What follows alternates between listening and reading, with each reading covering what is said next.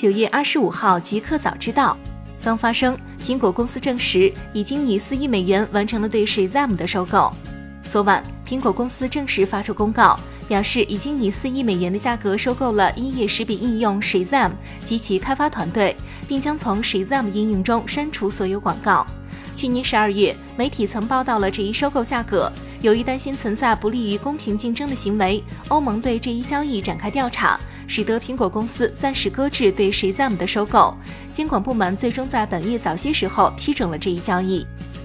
乐视电视业务被拍卖了二点四亿元，乐视网失去对其控制权。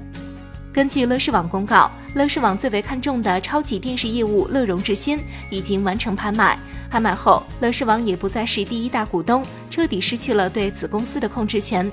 根据北京市第三中级人民法院发布的网络司法拍卖成交确认书，天津嘉瑞汇鑫企业管理有限公司属于孙宏斌融创中国，于九月二十二号在公开竞价中，最终以两亿四千零九十万七千两百四十元成交。拍卖完成后，天津嘉瑞持有的乐融致新注册资本比例从百分之三十六点四零四六提升为百分之四十六点零五零七，成为第一大股东。而乐视网持有乐融致新注册资本比例仍然为百分之三十六点四零四六，降为第二大股东，变为乐视网参股子公司。乐融致新在二零一七年初的估值最高曾达二百七十亿元，如今按照拍卖底价计算，乐融致新全部股权的估值也只剩下十八亿元左右。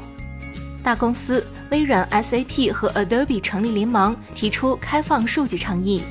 据 CNBC 报道。微软、SAP 和 Adobe 宣布，他们正联手推出一项开放数据倡议，帮助客户更多地利用自己的数据。微软 CEO 纳德拉邀请其他公司和客户加入这一倡议，称这一伙伴关系是一个开放的框架，可供其他人建立。目前还不清楚微软在云计算领域的竞争对手，包括亚马逊和 Salesforce 是否会参与进来。微软的 Dynamics 三六五、SAP 的 CS HANA 和 Adobe 的体验云将是首批兼容的服务。可口可乐、联合利华和沃尔玛都支持这一举措。苹果引入信用评分，称为防欺诈，并不获取通信内容。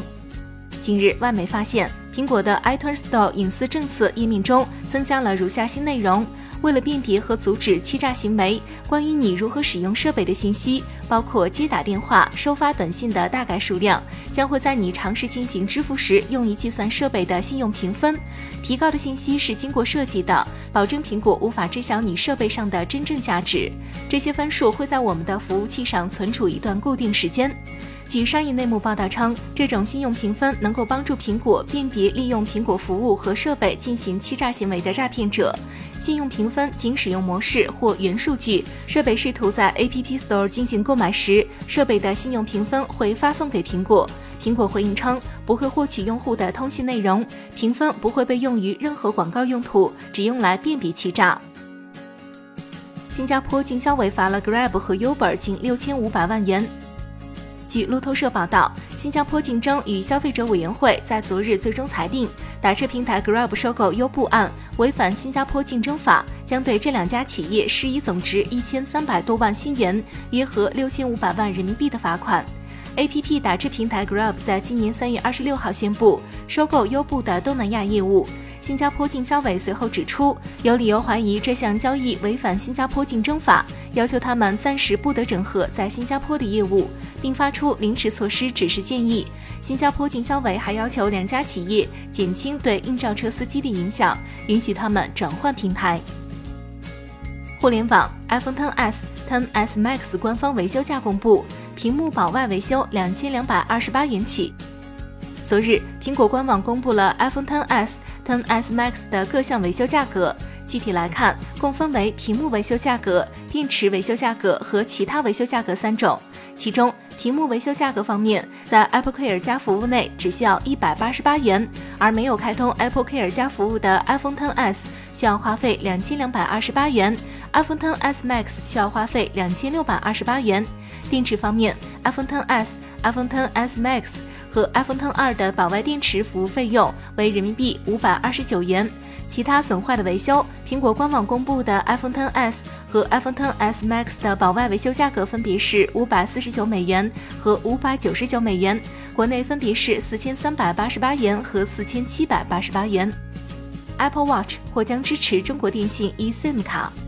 Apple Watch Series 四系列，这是第二代支持蜂窝网络的 Apple Watch。但目前中国大陆地区只有中国灵通一家运营商在部分城市提供了 Apple Watch 的 eSIM 卡服务，其中包括上海、广州、长沙、深圳、天津、武汉和郑州的手机账号可以开通并使用这一功能。至于其他的两家运营商，则迟迟没有消息。而这次 Apple Watch Series 四发布之后，似乎中国电信也将 eSIM 卡服务提上了日程。有人发现，苹果中国官网的描述界面中暗示了中国电信即将成为第二家能够为 Apple Watch 提供实点服务的运营商。有消息称，这一次中国电信将在上海、南京、杭州、广州、深圳、武汉和成都共七个城市启动 eSIM 卡一号多终端的试点业务。SpaceX 终极版猎鹰九号火箭拟于十月初第二次发射。据报道，SpaceX 定于十月七号第二次发射终极版猎鹰九号火箭 Black 五。这枚运载火箭将从位于范登堡空军基地的发射架升空，将重约两千八百公斤的阿根廷卫星 S A O C O M E A 送入低级轨道。猎鹰九号 Black 五为猎鹰九号的最新型号，具有高度的回收能力，在不检修翻新的情况下，能够执行十次任务，而翻修后更能执行达百次的任务。当猎鹰九号 B 幺零四八助推器第二次被送上发射台时，它将有机会成为第一个在陆地上回收的 Black 五助推器，也将成为第一枚在 SpaceX 的火箭西海岸着陆区着陆的火箭。Linux 新行为准则引发争议，攻信者威胁要撤销代码。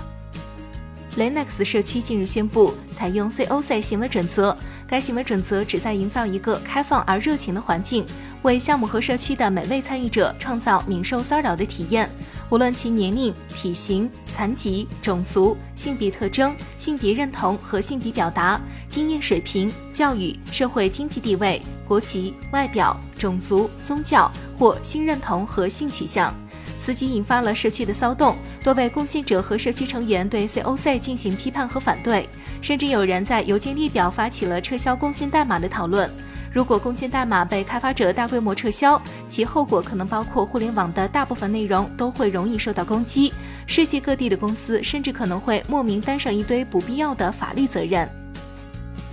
新产品，微软宣布搭载五十点五寸四 K 巨屏的 Surface Hub 二将于明年上市。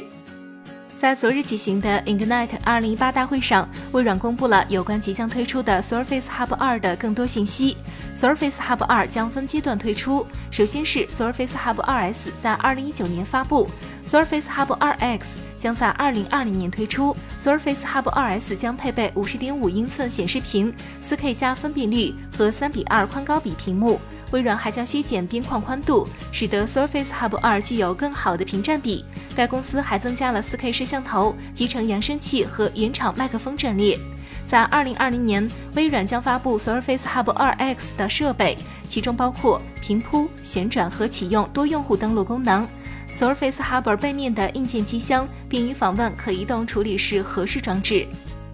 特斯拉 Model 3新车模钥匙过审。按照美国 FCC 联邦通讯委员会公布的认证信息，特斯拉 Model 3将新增一款汽车钥匙件，长宽大约七乘三厘米。这把钥匙的造型像是内部有精密的电路板芯片的迷你版的 Model 3。据介绍，新的钥匙件有三颗按键，可用于打开前备箱、后备箱和车门。特斯拉预计很快将推出钥匙件，丰富这款3.5万美元的廉价车的配置选项。